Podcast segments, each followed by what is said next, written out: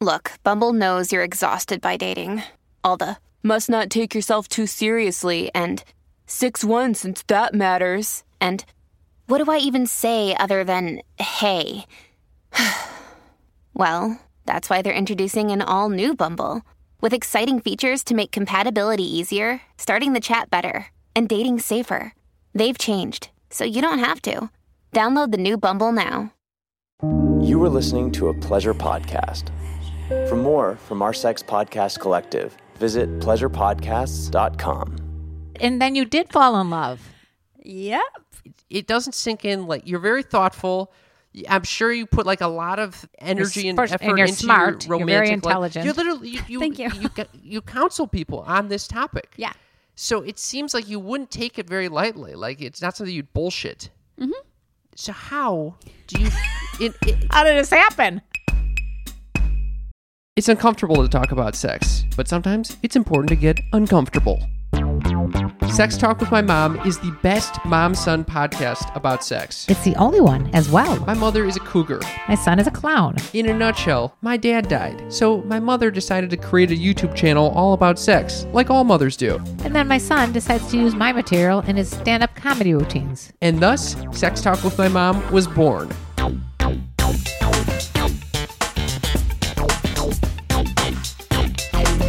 Welcome to Sex Talk with My Mom. I'm Cam Potter. And I'm Karen Lee Potter. My mother and I are chatting about sex twice a week because it's a fun, frickin' uncomfortable conversation that we like to broach. With you sneaky freaks. That's our audience. That's our listeners. The sneaky freaks. If you're just joining, we record twice a week. We release on Mondays and Thursdays. On Mondays, we answer your riveting questions about your, your cuckolding fetishes. About or other, uh, that's what you come up with, the cuckolding fetishes? I feel like they all have questions about cuckolding. Or maybe voyeurism. About voyeurism. About anything that your little heart desires, you can text us or leave us a voicemail at yes text mom. And on Thursdays, we have a very special guest. And this week, we have special guest Taylor Nolan. Wow, you might remember her because she was not only on The Bachelor, she was on The Bachelor in Paradise. She won The Bachelor in Paradise. She ended up with a guy named Derek Peth on the fourth season of Bachelor in Paradise.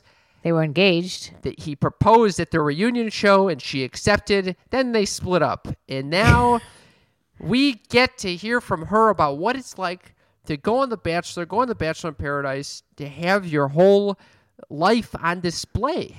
But you know what? It's she's way deeper than what you're thinking. She a very, very unusual girl. I mean, I was ve- super impressed by her. She's really intelligent. She went to Johns Hopkins for undergrad. She's got her psychology, or well, I don't know, a therapy degree of some sort. She's, she's training to be a sex. In, yeah. She's trained to be a sexologist. She's she's pretty, uh, really bright very and funny. Bright. And I would say there's a charisma to her that just I, draws yeah. you in. Yeah, she's magnetic. You have that same charisma, Cam. Don't give me that bullshit. I'm serious. You do. You think people are drawn in?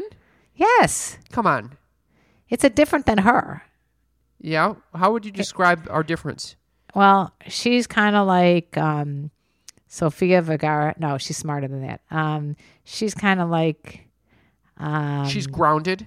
She's grounded. She's cool. Yeah, she's you, you, she's yeah, authentically she, herself. She's yeah, a flying fuck if someone is licking her armpits, which you'll hear about in our Patreon bonus episode. Wait, why did you bring the armpits up right now? I okay, thought it was well, interesting. Whatever. But the and you're kind of like a younger Larry David. And there's a charisma to that as well. Yes. All right. In a good way. I wanted to mention, uh, so so this is a really fun interview, and I'm, I'm excited to explore the reality T V with you all. You don't need a his, you don't need to have watched The Bachelor, Bachelor in Paradise to enjoy this. I have not seen a goddamn episode of either show, uh, but I. Well, you're missing out. You are missing out, Cam, because it's really, it's compelling. I can't, I don't watch reality T V a lot, but when I do, I'm like sucked in. So I actually did watch uh, the Colton finale with with you and uh, my grandma. My grandma fucking loves this shit. She does. She's eighty-seven years old. She's got Parkinson's, and she's mesmerized by Colton. She's watching the T V. She's shaking in excitement.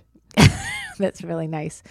Anyway, so we have a lot of other stuff to talk about, though. Namely that we're having a Patreon party. We're hanging out on Zoom on and Cinco de Mayo. Cinco de Mayo, which is Tuesday, May fifth at six p.m. Pacific time. We're having a little fiesta. And guess what?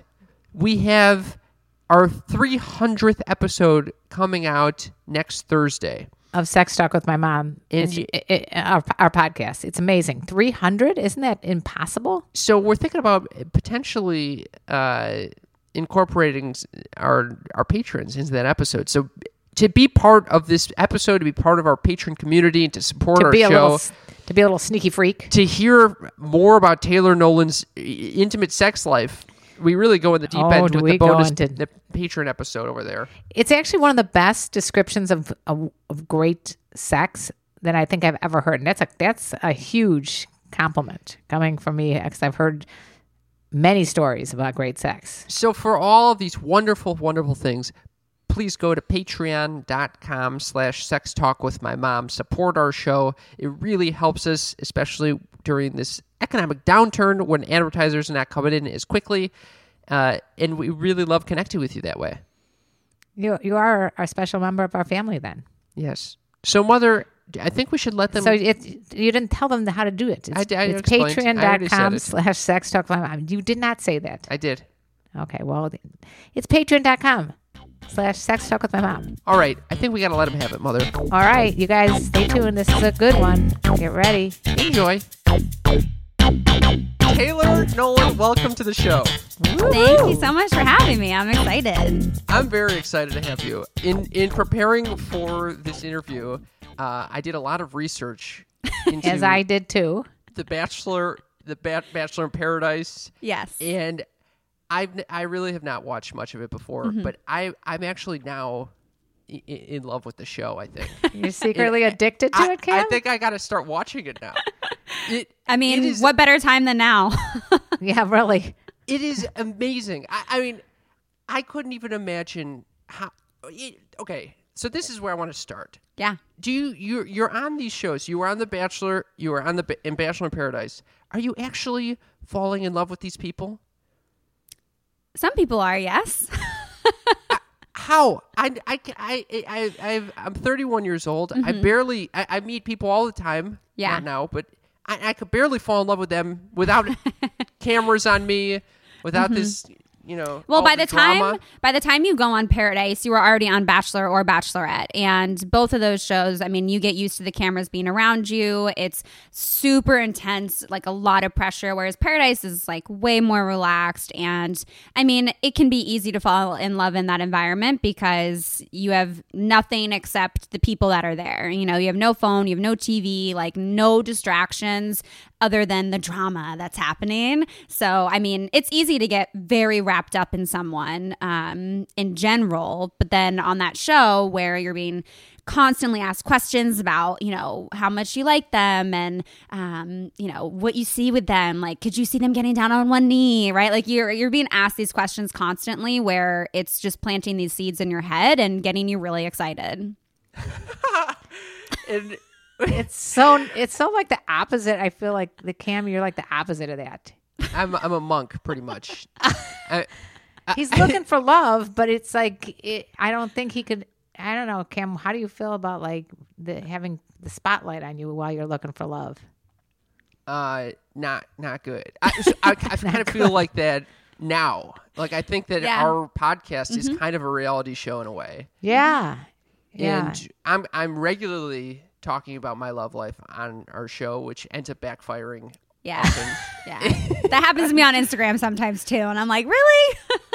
yeah. I read something. I, I read an article that you were quoted. Or, listen to this. It, it was a Us Magazine article. Okay. Yeah. And it was, it, it was, I'm reading this article about how you broke up with this guy that you, you met yeah. on Bachelor of Paradise. Mm-hmm. Derek Peth. It is a Peth or how do you say yeah, his name? Yeah, Peth. Okay, so then they Peth, say Peth. Sorry, Peth. Peth, yeah, Peth, Peth. It's all the same. Yeah. At the end, at the end of this article, it says a source told Us Magazine Taylor wouldn't rule out the possibility of being together with her ex. Mm-hmm. Meanwhile, like a paragraph before, it just says like, "Yeah, I'm not doing that." Okay, so Yeah. You're, the spotlight is so on you that you got people who, who the fuck is this source? Yeah. Are there sources that you know of that are giving this information out? Basically, anyone could be a source at this point. Yeah. Um, maybe, maybe Cam was a source. I know. I was the source. Cam, you might have been the source. Um, yeah. I mean, you know, I talk to people and I, and I think that that's in confidence, but it's, it's not, it's not always. Um, and yeah, I mean, for me, I'm I'm always like, I try to be open-minded. I try to not just look at things as black or white. Um, and yeah, yeah. Did, well, I I noticed I noticed things that I know I noticed a little when I did my research that you have a similar background to me or um, background in because I have a social work degree and a master's in social work. Mm-hmm. And you have a degree in therapy as well? Yeah, yeah. I have a master's in clinical mental health counseling. Yeah. Yeah. So you're you're on this show where these people are deliberately trying to stir up drama all the time. Mm-hmm. They've got people on there that are probably drama queens anyway. That's why they're on there. Yes. So how do, how do you keep yourself like sane? What or do you end up having to like want to do therapy on everybody that's there, including the people prodding you with these questions?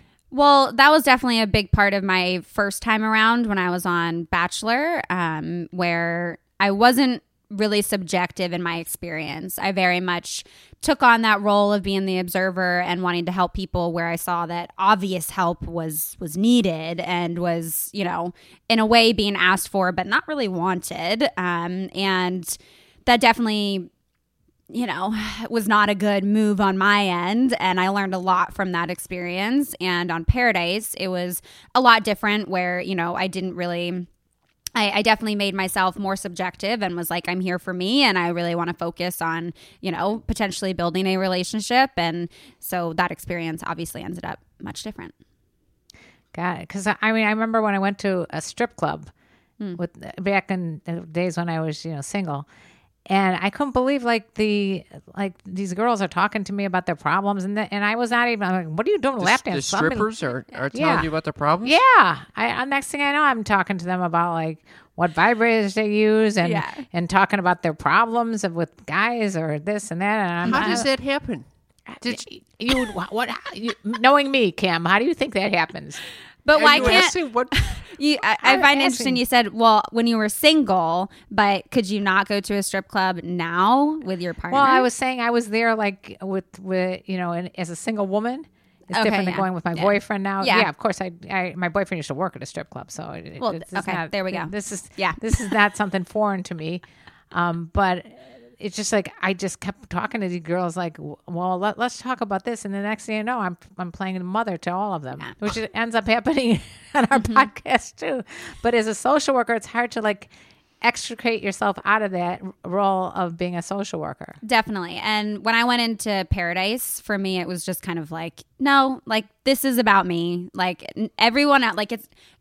Other people's problems are not my responsibility. And when it comes to, you know, my actual work as a therapist, I have very clear boundaries around that. But when I'm in an environment where like I just I so badly want to help, but I know that it's not my place, it does become difficult. And I just have to be like, nope, just be here for you. Like, you know, it's not not your problem. It's sad to watch and I wish I could help, but it's not my responsibility. Because aren't they picking people that have like, they're not going to pick boring people. They're picking yeah. fiery ass tempers and, you know, mm-hmm. people that, that are going to have some serious drama going on, just this circling around them in a, you know, crazy way. Yeah. They've got a, a wide range of personalities that, that they have on the show. So it's always interesting. What drove you-, you to want to want to do it? That's a good question, Cam. Yeah. So it wasn't something that I wanted off the bat. Um, I was single and we were, my family and I were watching JoJo's premiere, and they do the like A B C casting commercial, and my stepdad had came home from a Mariners game like pretty wasted and just started badgering me and was like, oh my God, Taylor, you'd be so good on this show. Like, you've got to go on. Like, you'd be telling these girls, like, you'd go on and psychoanalyze. And exactly was, what we just talked about. Yes. He was like so pumped about this and like ah. would not leave me alone about it literally all night. So I went on, we went, we pulled up the website, and then they have like just a basic demographic information and a photo and like why you'd want to come on the show application. So I filled that out and was like, there you go. Happy. Like, leave me alone now. And to my surprise, the next day they called me and were like actually interested. And, um, you know, I, I still kind of like took it as a bit of a joke, and I was like, you know, sure, like, okay. And my girlfriend, I my girlfriend came with me to the casting call, and the like director of casting like pulled me out of line and was like, oh, like, hey, Taylor, like, we're really looking forward to your interview. And that was when it really sunk in, and I was like, oh shit, like, this is serious. Like, this, this could happening. actually happen. And then I really had, like, after that, you know, left with the folder and was like, they wanted to take next steps. And then in my head, it was kind of like, wait, this could, like, actually be a thing. Like, do I actually want to do this? Why would I do it? And this was, um, so I was single in uh, December twenty fifteen. I graduated from my master's May twenty sixteen. And then the casting came up in June. And I was like, well, you know, I did my bachelor's in three years, went straight to my master's. At this rate, I'm going to be fully licensed by the time I'm twenty-five. Like, I'm good to go with my career. And it was like, you know, a lot of the work I was doing with my clients was around vulnerability and shame. And for me, I was trying to really challenge myself personally with how can I be vulnerable in my dating, and how can I also in that practice letting go of control, because that was a big thing for me. Again, my life, I, everything was planned out. I was like, everything's in my control. Like, I got this.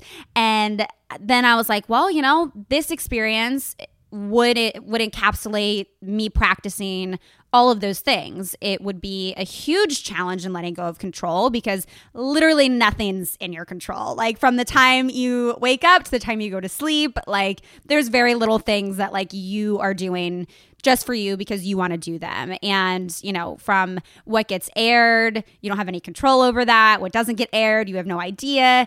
Like, all of this was an experience letting go of control, but also in how how are you going to show up? How are you going to be vulnerable? Not only with the women, but with the lead as well, right? How are you going to cultivate that relationship and nourish that and show up authentically? And so in my head, I was like, well, you know, was a big fan of Brene Brown, and I was like, yeah, I'm going to dare greatly and like go be vulnerable and like date a stranger on national television. Oh, like, why not? I'm twenty-two and like, you know, had turned twenty-three by the time the show started filming in September twenty sixteen.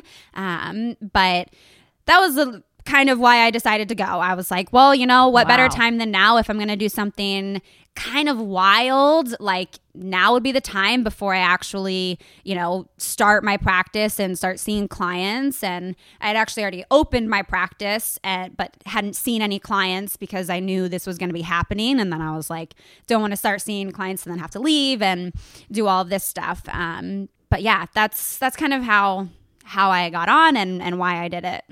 And if you had to like think back now to when you first started, would you have done anything differently?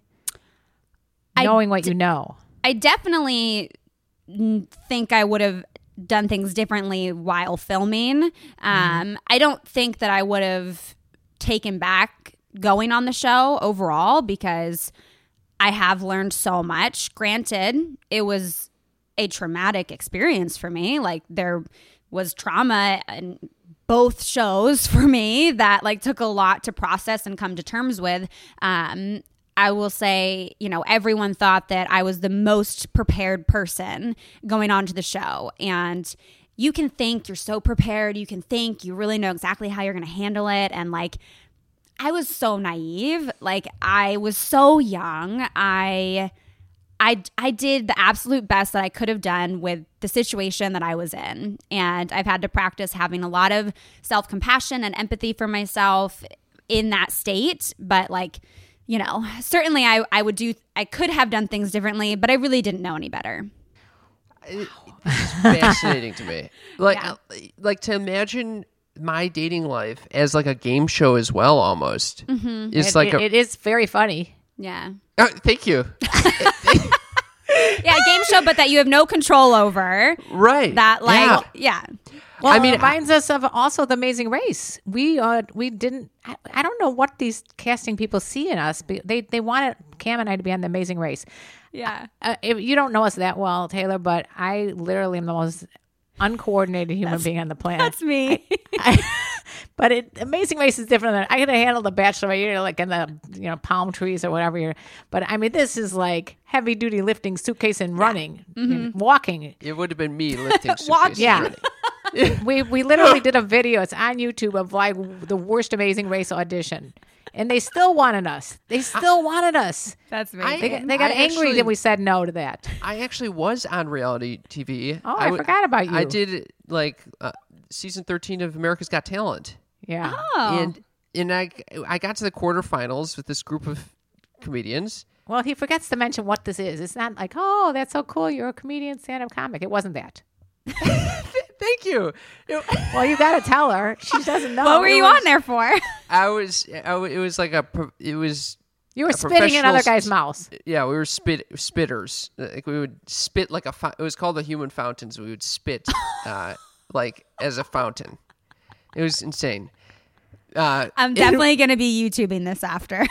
Yeah, it, it it's uh, it was a little disgusting at time, most of the time, um, but I. I even in that setting where it was a real game show, I, I could barely, first of all, my stomach was just in knots the mm-hmm. entire time. I would have to be like on my back for most of the days leading up to.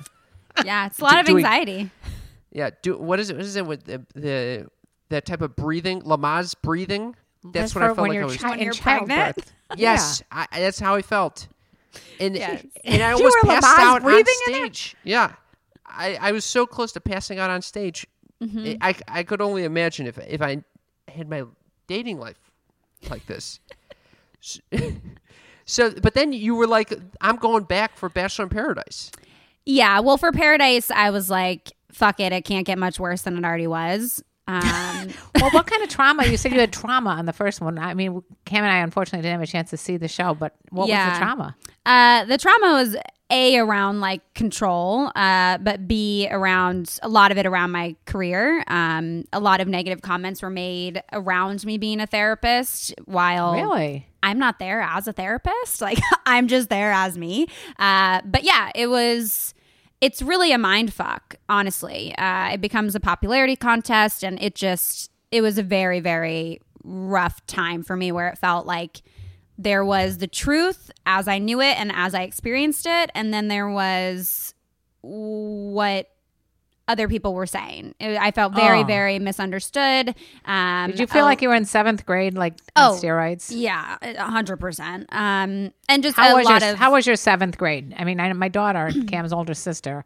It, it was rough for her. I think even yeah. for the boys, it was rough too. But girls going to seventh grade, it's like mm-hmm. I, I was Mama Bear was ready to kill some kids. Yeah, my middle school was very tough. Um, I was living in South Carolina for middle school and experienced a lot of bullying around being biracial, um, and so a lot of racism and um, then you know also cyberbullying. And from the show was a lot of cyberbullying. Um, that definitely put me in a pretty deep depression. Um, oh, and geez. yeah, it was. It's different forms of trauma each time around. I mean, you gain this whole new identity overnight and no one can really prepare you for how that's going to change your life. Um, and yeah, going going on Paradise was, you know, at least Paradise is paid, where I was like, well, at least I'll make some money from this. And oh, you're not paid for The Bachelorette? No. Or Bachelor? No. No. Wow, I didn't know that. No. Yeah, you. Uh, it's just like a per diem that you get paid for Paradise, but um, it was it was just kind of like, well, you know, I already went through this, and if I'm gonna do it, I would do it now while I'm still like in everything, um, and was just kind of like, well, if anything, it can't be worse than it was last time, but I definitely still, still, still, it was a it was a rough time. But you learn so much from the whole experience about your life and about yourself and how you yeah. handle problems. It, I mean, in in some ways, it's probably the best thing that could have ever happened to you because you're so much more of a stronger human being. I mean, we've all, Cam and I have gone through major traumas, and mm-hmm. it, I really feel like it's made us so much of a, like it's almost like an opportunity to make yourself a completely different person mm-hmm. because you've gone through this, which you couldn't have said if you just stayed home and became a therapist, you would have never been the person you are today. Yeah. And I think there's a lot of ways that, you know, I can look at trauma and in a way have gratitude for it. But, you know, it's not always the case for everyone. And I don't think it's the case even every day for me. There are definitely days where I don't feel grateful for that trauma at all. And I'm like, fuck it, I totally could have done without that. Um, but, you know, I do try to live my life in a way that is open to learning about myself, open to new experiences, figuring out different ways to challenge myself. And the show one hundred percent is an experience in um, personal growth. And, you know, there's there's so many moving parts to it all. um, it's it's a very entertaining, very dynamic uh, social experiment. Totally. Social experiment. I mean, it, you could be like Jade and Carly. We were on uh, yeah. Yeah. Mommy's Tell All. Mommy's Tell All podcast. Mm-hmm. And they seem like they're like the happiest, I mean, literally like the happiest things I've ever seen with their husbands that they met in The Bachelor in Paradise and their babies and their best friends. And it's just like, I mean, you could have a completely different experience as well. It just, you yeah. never know what you're going to end up with depending on the mix of people that you get involved with. Mm-hmm. Yeah. Yeah, exactly. And there's this this other element too of like the celebrity that comes with it. Mm-hmm. Like you go into the show, you, you're you're just like, oh, this is going to be interesting, and then you come off the show, you get your cell phone back, and you're like, why do I have hundreds mm-hmm. of thousands of followers right now? Yeah, yeah, so it, th- that's got to be unnerving. Definitely. And like I said, it does become a popularity contest, and a lot of people struggle with some form of anxiety or depression after the show um, because it does become this really weird like validation from followers and popularity, and then that impacts your dating, and that impacts, you know, your relationships with other people from the show. And you, you know. should be the therapist to deal with all the fallout after these shows. That should they, be a niche. They have someone that does that, but honestly, from other reality shows, I've like I feel like I have became that person at times with other people from different reality oh shows God. Where like I talk after they come off, and then I'm like, okay, yeah, I feel like I'm your therapist now. And part part of me is like, maybe I should start marketing for that. Totally. You I definitely think I, it's should. A great idea. Yeah. Bria. There's nobody out there. You are the the therapist to the, you're dealing with P T S D basically. Yeah. I mean, you're you're reliving this experience every season when it comes out. And const- I mean, I still get D Ms today of like, oh, emotional intelligence and, you know, something that was used in a way to bully me. Uh, but then now people get and try to praise me for. Um, you know, I still get those messages like regularly on a weekly, daily basis. Um, oh my God. So it's, you know, going out and people recognizing you. Like it's not yeah, are something... you able to walk down the street without people saying, can I get a picture with you? Or yeah, it depends where, where I am. And it definitely fades over time if you're not continuously in the spotlight like that. Um, but yeah, I mean, there are times that I least expected, and I'll go a month without anyone saying anything, and then I'll go to some random coffee shop, and then it's, you know, a group of girls that want to take a picture, or I'll get a D M afterwards of like, oh, I saw you here, but like was didn't want to bother you or interrupt you. Um, you know, I'm always happy to meet people, but yeah, it's in the beginning, it felt like, oh my God, I'm never going to be able to get away from this. Like, I just want to be me. Like, I'm not Taylor yeah. from The Bachelor. I'm just fucking Taylor. Like, it was yeah. it was a little frustrating wow. at first. They don't t- so, they don't give you the warnings up, up front. Like, this is this is what you'll be going through. You're going to be an instant, overnight sensation. I mean, maybe maybe ready. They do now. They could be doing that now. I don't know. But no, not not for me. I didn't receive that. Have Have you found that the celebrity has helped or hindered your, your dating and career? I don't think it's helped my dating at all. The um, way you said that. Definitely has not helped my dating. Um, yeah, and career is interesting because, you know, I'm able to have the podcast. I'm able to do partnerships on Instagram, which I don't necessarily consider career. They're more kind of like jobs for me, because for me, my career is being a therapist, what I went to school for.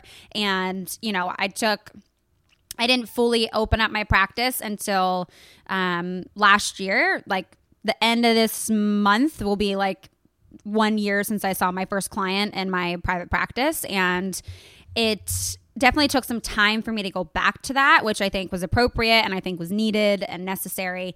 Um, but it's it's just made things different in ways that I didn't really ever think that, you know, I would have opportunities for certain things or that I would be dealing with certain situations within therapy as a therapist. You know, going over um, social media policies is something that for most your average therapist is just kind of like a brief thing that's like, you know, okay, yeah, like I just I'm not going to follow you back, you know, for um, X, Y, Z. Whereas for me, it's like my social media disclosure piece is legit like four pages of oh just God. like, you know, Uh, benefits of it, you know, disadvantages of it, um, you know, clients that follow me, you know, that's like an ongoing conversation of like how that feels, you know, and wow. how do we interact, and and it's. I didn't even think of this. Yeah, I've this been is giving fascinating. Away, I've been giving away free therapy for the last forty years. You know, yeah. That's why I say I, I I may not be practicing social work, but I'm giving it away constantly. Yeah, when you have kids, you give it away to your mm-hmm. friends, kids, parents, yeah. the whole gamut. Everybody, you're always doing it. Mm-hmm. Have Have you seen people come to you just because they they liked you on the show and they're like, oh, I kind of want to? N- yeah, no. So um, I go, I do some screening before I meet a client. Obviously that's not happening in, in person anymore. Now I'm just doing virtual therapy exclusively, but um yeah, you know, I I ask those questions. Um you know, do they follow me? Where did they find me? Um if we've interacted before, and somewhat like I've never had a situation where someone has just hopped on a consultation call with me and just been like, I just really like want to meet you, like I really loved you on the show. Like no, like there's definitely like people that I'll speak to and they're like, you know, yeah, I follow you and really appreciate like what you share. And, you know, I feel like it's really relatable for me because I want to work through, you know, this anxiety and sexuality and X Y Z. So like the people that I see, like they're genuinely coming to therapy because they want to do therapy. Um, they know that this is not a meet and greet, right? Like they're paying one hundred fifty dollars to have an actual therapy session. And for me, it's very important that they're specific in like what they actually want to be getting out of therapy. And to me, it's like it becomes pretty obvious if someone just is trying to message me or see me as a therapist because they're fangirling or if they are genuine about wanting to, you know, experience therapy. I've been thinking about masturbation lately. Oh, you've just been thinking about it? I've been thinking about how important it is to masturbate. And sometimes if you're not in the mood, you're not going to be wet down there as a woman. So you need to use some freaking lube. And you know what kind of lube I like to use? What? Uber Lube. Uber Lube. It's just silicone with a little vitamin E. The E leaves a velvety finish that actually moisturizes the skin. You know, usually if I'm jerking off, it's... uh.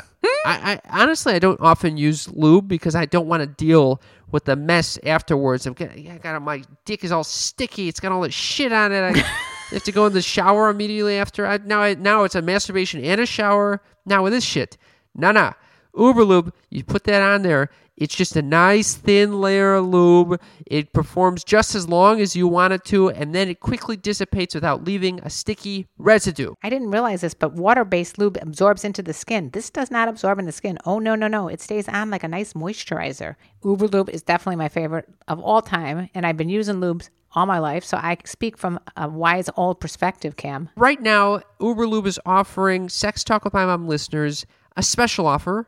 ten percent off and free shipping when you use the code MOM, M O M, at uber lube dot com.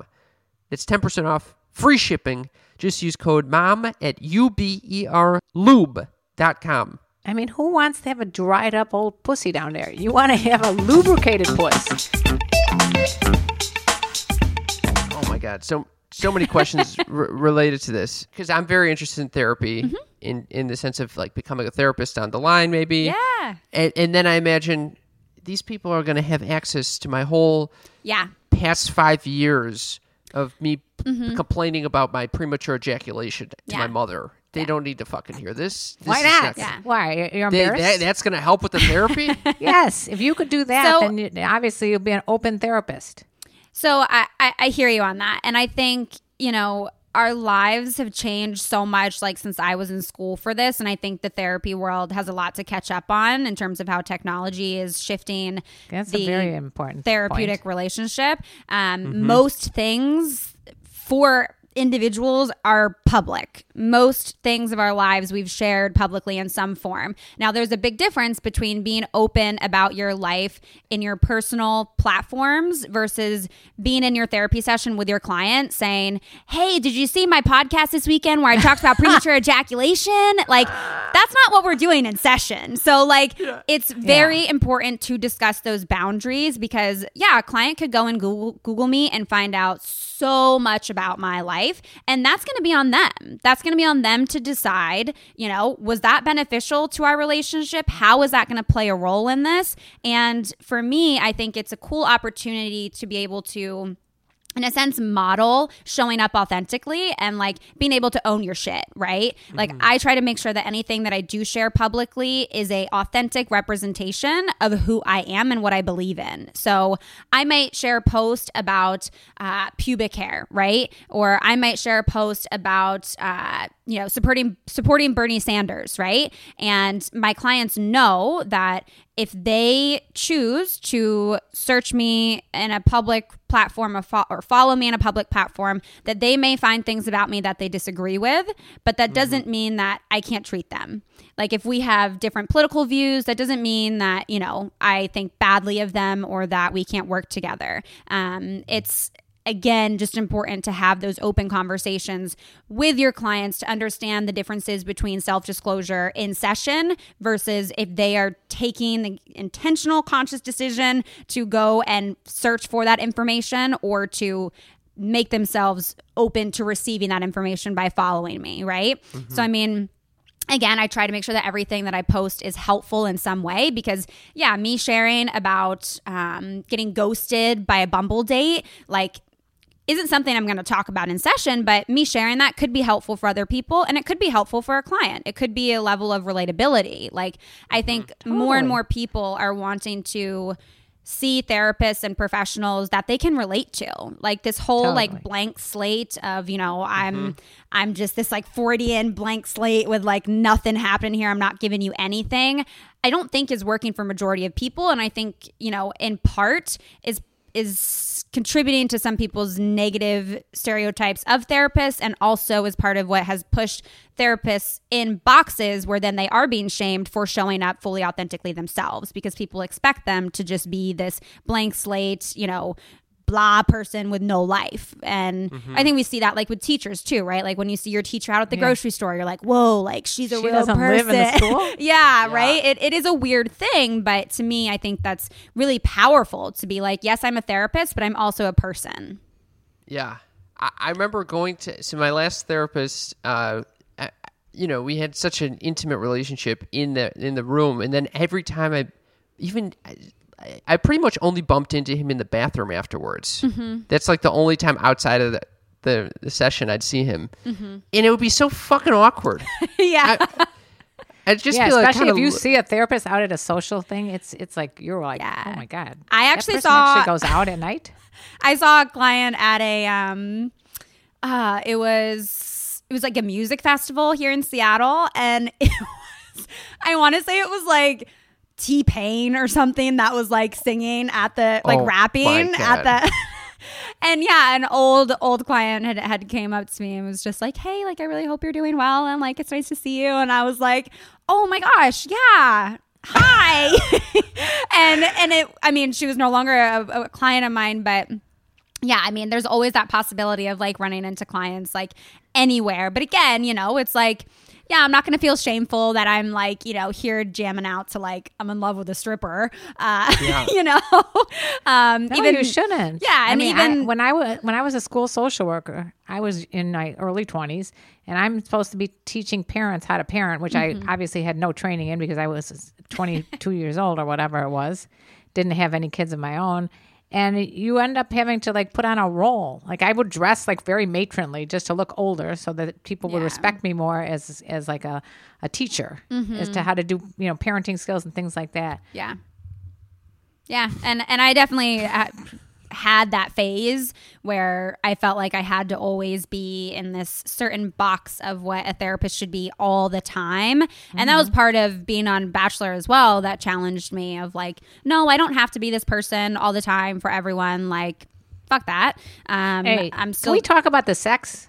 What? How do you have sex in front of cameras? I mean, besides you're not, obviously you're not in the porn industry. So how does that? Ha- yeah. I'm always looking at that going, how do they feel comfortable doing this? Yeah. Yeah. So I didn't, on Paradise, I didn't feel comfortable because in the room that you could stay in, you literally have like a mic on your bed and like night cameras in there. So Jesus I didn't, Christ. we didn't do anything there, but in Fantasy Suite is usually where people reserve that time because there's no cameras and no mics. So yeah. And do they, do the, the producers like push you like saying, okay, tonight we want you to fuck?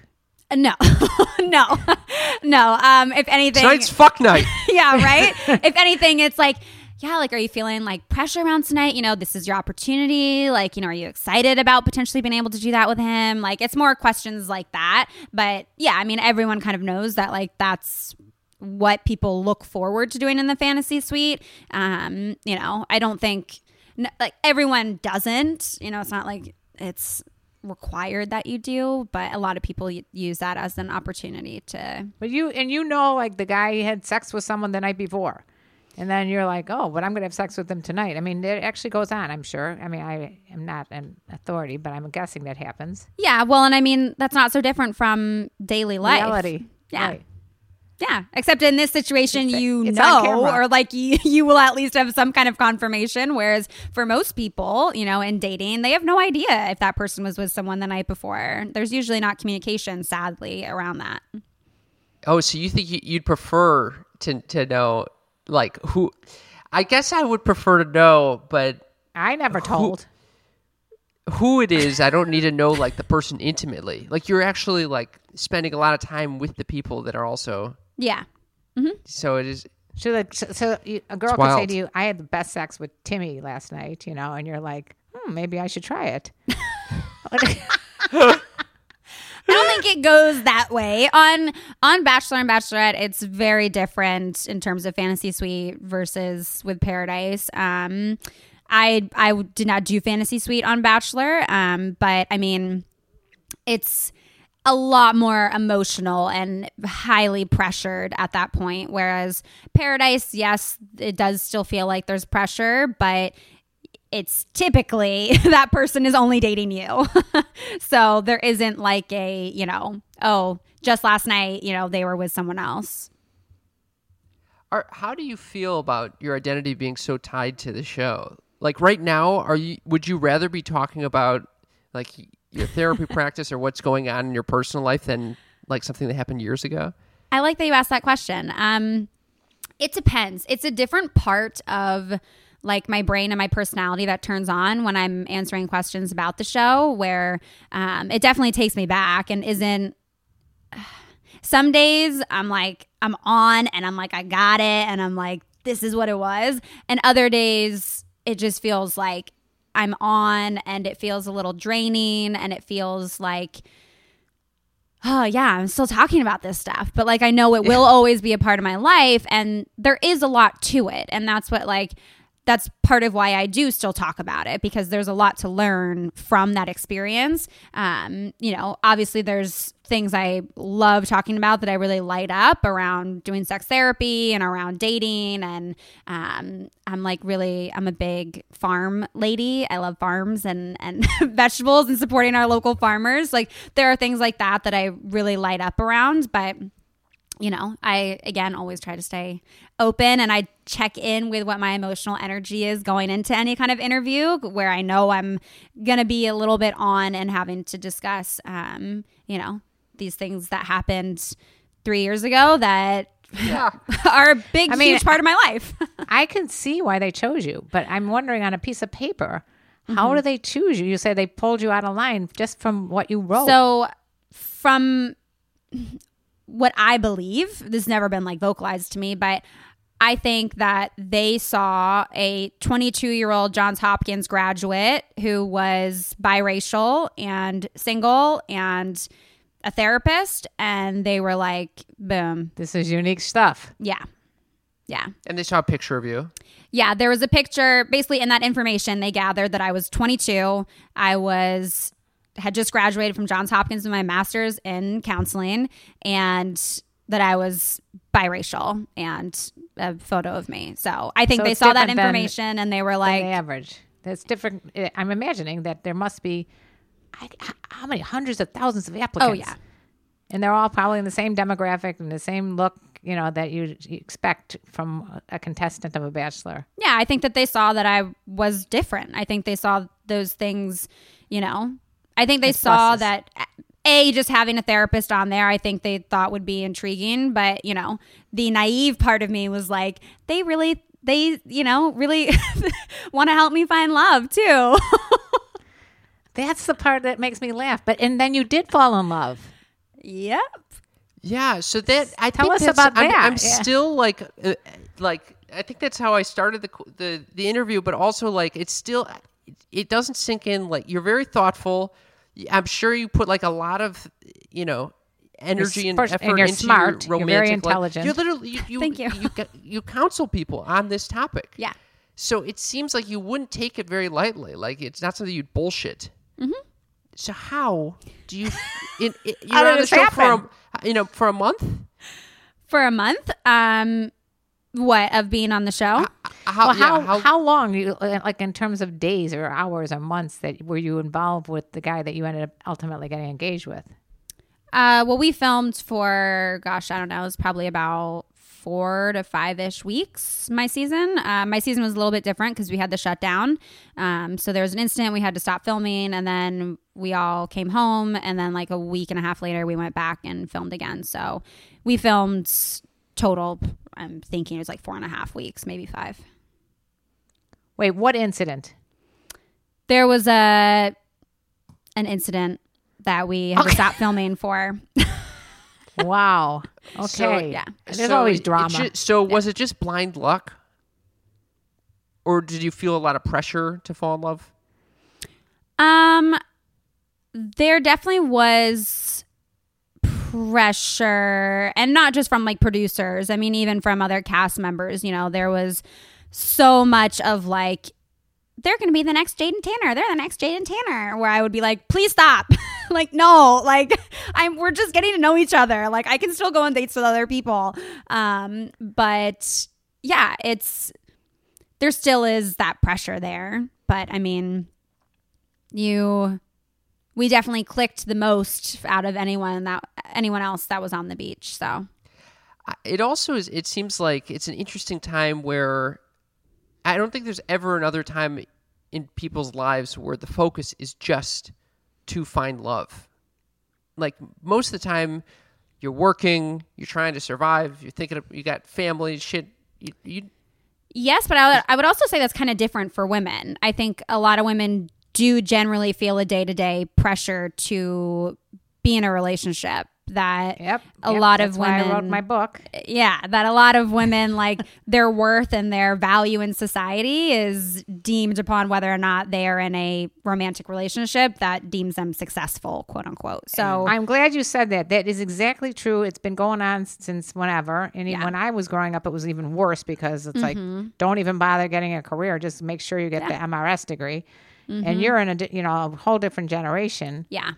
Yeah. And so I, I, in some ways, I think for the guys on the show, I think that might be like the first time that they're really intentionally, for most, I mean, I'm just going to generalize here, uh, for most of them, it's the first time that they're really actually intentionally dating. But again, like I said, there's so many layers, so many layers to the show. Would you recommend Cam be the Bachelor? or, or go on to Bachelorette? I would Which honestly one? love to see you on Bachelorette. Just oh like God. From what I know about you so far, I'm like, this, this would be very entertaining if you were. I would be. I would have a nervous breakdown. Is, I has there ever been like a character? He, he for sure would get on, right? There's no question they want a Woody Allen character. They that's never been hit. I'm sure there's never been a Woody Allen character. It'd be a fucking nightmare. Yeah, it, honestly. Yeah. for everyone watching, it's, everyone it's, participating.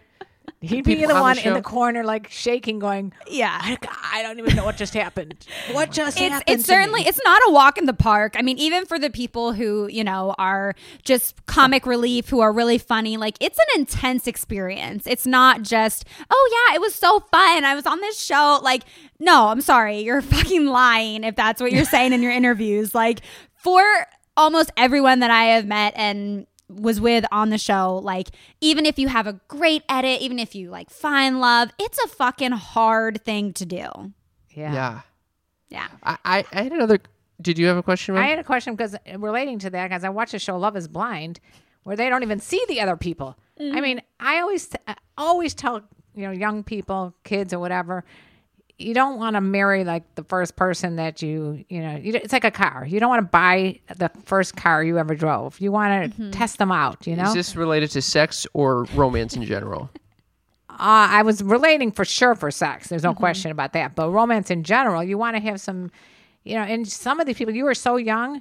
Mm-hmm. How do you know you? How many relationships, like mature relationships, could you actually have had to compare it to? Uh, from when I was on Paradise?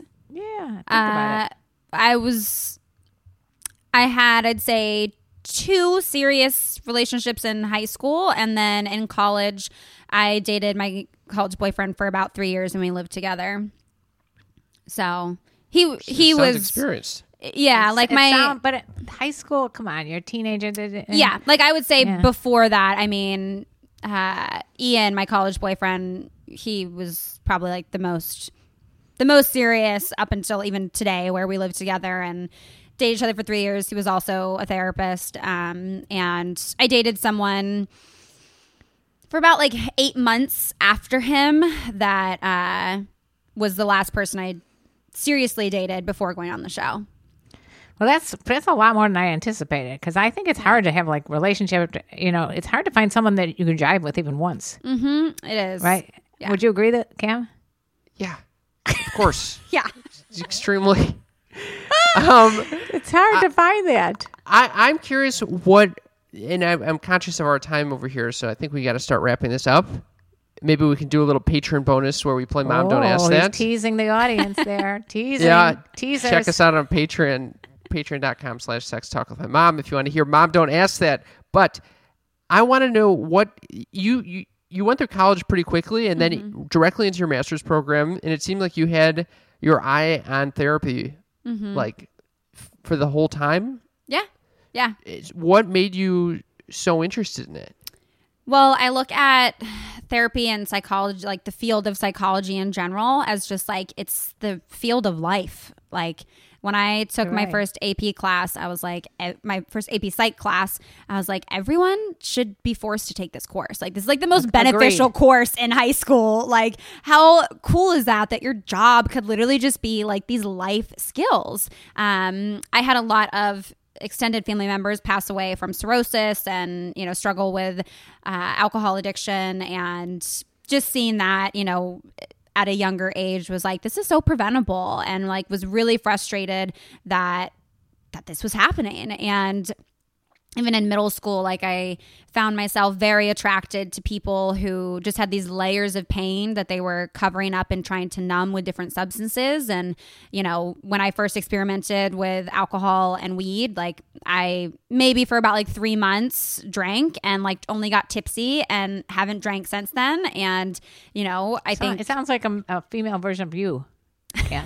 yeah, I'm not a big uh, substance person. Yeah. Yeah. But like I was always like drawn to that, where I was like, they're like going so deep into this world of drugs and alcohol to like numb, and just I was like, there's so many layers. And I was like, I want to get through these layers. And then after, again, like that psychology course in high school, I was like, yeah, I'm definitely going to get my bachelor's in this. And through my bachelor's, um, I did a lot of group therapy with substance abuse rehabilitation. And it, I loved doing that work. But then I was also like, I'm really interested in sex therapy and I love counseling. And so getting my master's in counseling felt like a good route because it allowed me to just kind of be able to work with like a wide variety of clients, where I wasn't, you know, specific to drugs and alcohol, and I wasn't like specific to sex therapy. But now I'm going through training to be certified as a sex therapist, because in most counseling programs, you take one human sexuality course. Even for licensed marriage and family therapists, there's maybe two courses around sexuality that you take. Which is when, ridiculous. Yeah, fucking bonkers. Exactly. Yeah. When sex is like a huge part of our relationships, not only with our partners, but with ourselves personally as well. So um, going through training for that right now to be able to further assist my clients. And also just, I'm learning a lot. So it's really fun. It is a fun, it's a fun degree to have. I don't have it, but a lot of my friends went through the training. Mm-hmm. I feel like I have it by osmosis because I've done this for so many years. yeah. But. Yeah. Well, I wanted to thank you so much for coming on the show. I had a question. Oh, sorry, Mother. Have you ever walked in on a parent having sex or vice versa? We asked that to all our yeah. all our guests. No, I've never walked in. Um, I definitely have like heard it happening. Um, like through the walls and through the floor. Um, they've never walked in on me. I like, they've always like knocked, like they would knock and then we'd be like, you know, get your clothes on, or like we would just be underneath the covers and I'd be like, okay, hi, like we'll be out in a second. Has a producer ever walked in on you having sex? No, no, they, they definitely knock. Cam, you're supposed to ask her the question. I, I, we typically, I, we typically start the show by asking, "How do you feel about talking about sex with my mom?" And then with we end mom? It with the same question. Yes. Oh, totally fine. I love it. Thank you. With, I'm like, we with could your talk own mom, more, we could talk more sex with my own mom. Um, yeah, no, I've always been very, very honest with like everyone in my life, like even my grandma. Like I call her my mom. Um, like the first time I had anal sex, I was like, my mom, like, what do you do after anal sex? Like, is, no am I just way. gonna like shit everywhere? Like, what's gonna happen? Like, talking to my mom about it, and you know, they'll definitely. You're, no way. No. So, what do they yeah. say? Well, the first time I had my mom, first, you know, she's like, Taylor, like T M I, and I'm like, well, mom, like, you're the only person. Like, if I can't go to you, who else am I supposed to go to? And she was just. She mainly laughed at me and just like, Taylor, like, you're gonna be fine. Like, just go, you know, sit on the toilet for a minute afterwards, and like. You know, she didn't give me like full out explicit advice because again, you know, she doesn't, she's not like a sex therapist or like she, you know, feels more uncomfortable talking about these subjects than I do. Um, the main person that I talk about that kind of stuff with now is Rob, who I consider my chosen father. Um, he's been in my life since I was like five years old. And we literally were just having a conversation yesterday about, um, about orgasms and, um, Uh, different ways of like grooming pubic hair. Um, and we, we have all these conversations, and to me, they're like, wait, so is that your stepdad? No, no. So he was best friends with my mom's boyfriend when I was like four years old. And when her boyfriend broke up with her, Rob was like, I'm going to stay in Taylor's life because she has no, he's, he's black and I'm half black, half white. And he was like, you know, she has no people of color in her life. Like she's disconnected from her dad's side of the family and her mom is white and her, you know, my now stepdad is also white. Um, and so he was like, I'm going to stay in her life as, you know, not only a male role model that's consistent in her life, but that's also like a positive example of what a black man can be in her life. So um, that's awesome. What a great find. Cool. Yeah, yeah. So we always referred to me as like his practice daughter. and um, now I'm like, yeah, he's like my chosen father. Um, and he has two kids now and they're like my, sis- my sister and brother. And that's awesome. Um, yeah. He's Do you very- have any other siblings? Yeah, so I technically have like eleven siblings on my father's side from different what? Women. Yeah. Holy shit. Yeah. Damn. Sounds yeah. like fun. Yeah. Yep, it's it's a lot of fun. There's a whole lot of other things um, around my life that are definitely very, um, you know, unique. Like as we all do, we all have these unique things in our lives that totally. Make up who we are. Damn, we should have been asking those. We shouldn't have asked so many fucking bachelor questions. Oh, I love all of it. I, I can go on for another hour. Yeah. Well, if people want to hear more from, uh, from you, mm-hmm. how do they find you? Yeah, so the best place to find me is on Instagram, which is at Taymocha, T A Y M O C H A. And it's not because I'm brown. It's because my cat's name was Mocha Joe. So, like, I combined our names when I was little to Taymocha just because I'm a crazy cat lady. Um, but, yeah. Oh, on- so is my daughter. You will introduce you to her. Yeah. Crazy, another crazy cat lady. Yes, love love the cats. Um, but, yeah, on my Instagram, I have links in my bio for therapy, for the podcast, um, for vibrators, discount codes for vibrators. Ooh, this is my girl over here. Everyone could use. Um, and yeah, the podcast is called Let's Talk About It with Taylor Nolan. And it's on like every major podcast app. Uh, we also have a Instagram page for the podcast called Let's Talk About It underscore podcast, where you can keep up with all the things there. But yeah, the best place to find me is Instagram at Tamocha. Perfect. Yeah. Thank gotta, you so I much. Say, I, I listened to the podcast. I was I was astounded. You're, you're a great interviewer. Oh, thank and you. Uh, yeah, you did. A, you, you do a nice job. Thanks. You guys are great interviewers. I appreciate thank having you. This conversation with you both. Yeah. Likewise. Will you stick around for a little patron? Yeah, definitely. All okay. Right. Thank you guys for listening. Thank we, you. We love you to the moon, and we'll talk to you soon. Bye. Bye. So that was Taylor Nolan. Love her. That was, was fun. It was really fun and really enlightening. Yeah, I was not expecting such an insightful interview. I mean, I think when you think of reality T V, you think, oh, this is just nonsense. You know, I'm not going to get anything significant or deep from it. Let me tell you something. I got a, a deep dive, and I yeah, enjoyed we it. Did. We all did. I'm ready to go on The Bachelor. I can just imagine you on the Bachelor cam. I, I mean, we, we alluded to it. She didn't seem like she thought it was a great fit for you, but that you should try. No, I think she literally said it was it would be comedic entertainment. Well, if you didn't start with that whole clowning thing, it would be better.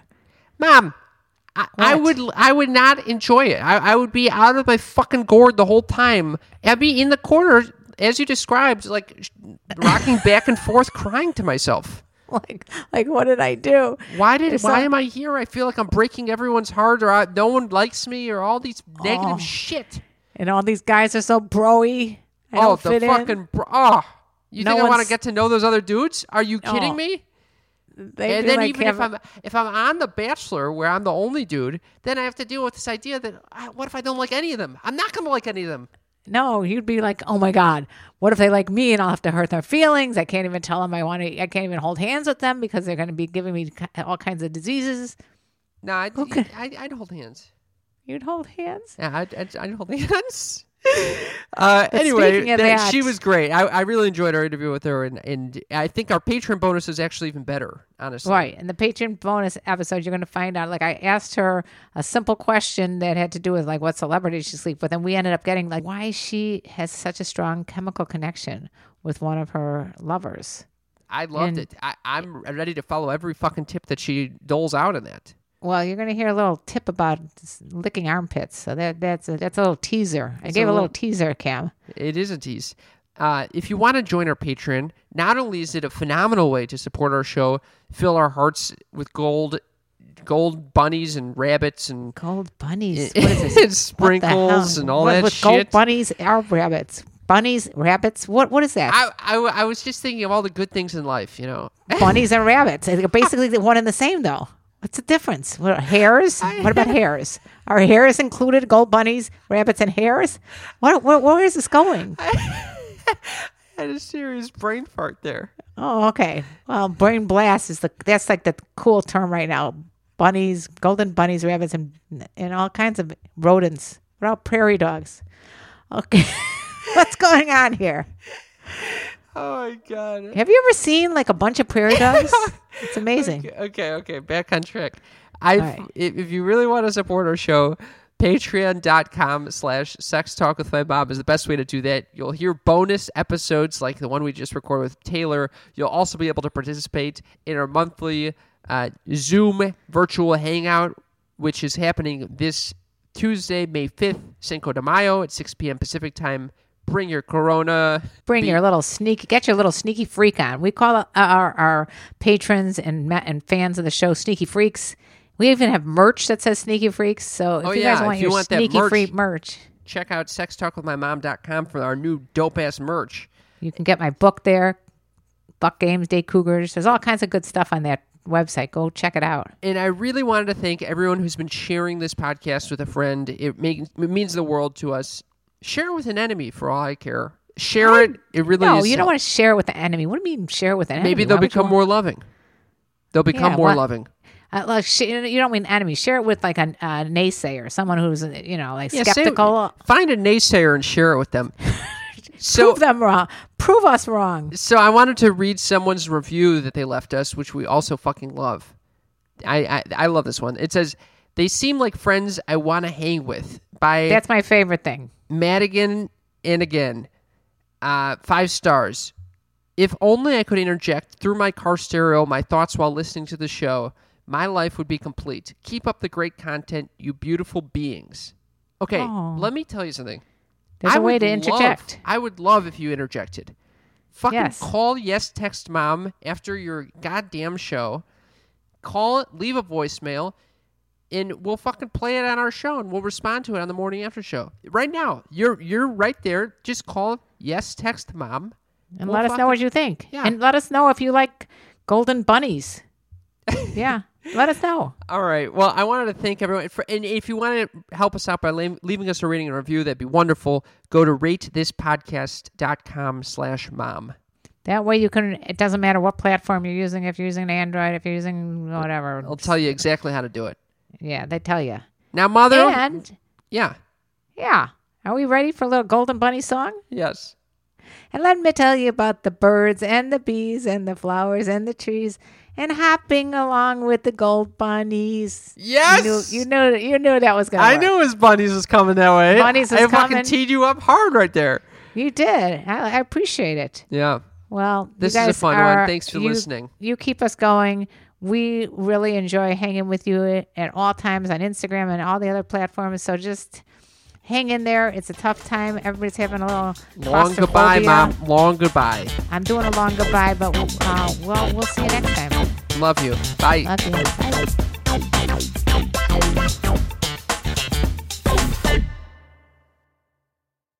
Lucky Land Casino asking people, "What's the weirdest place you've gotten lucky?" Lucky? In line at the deli, I guess. Aha, in my dentist's office.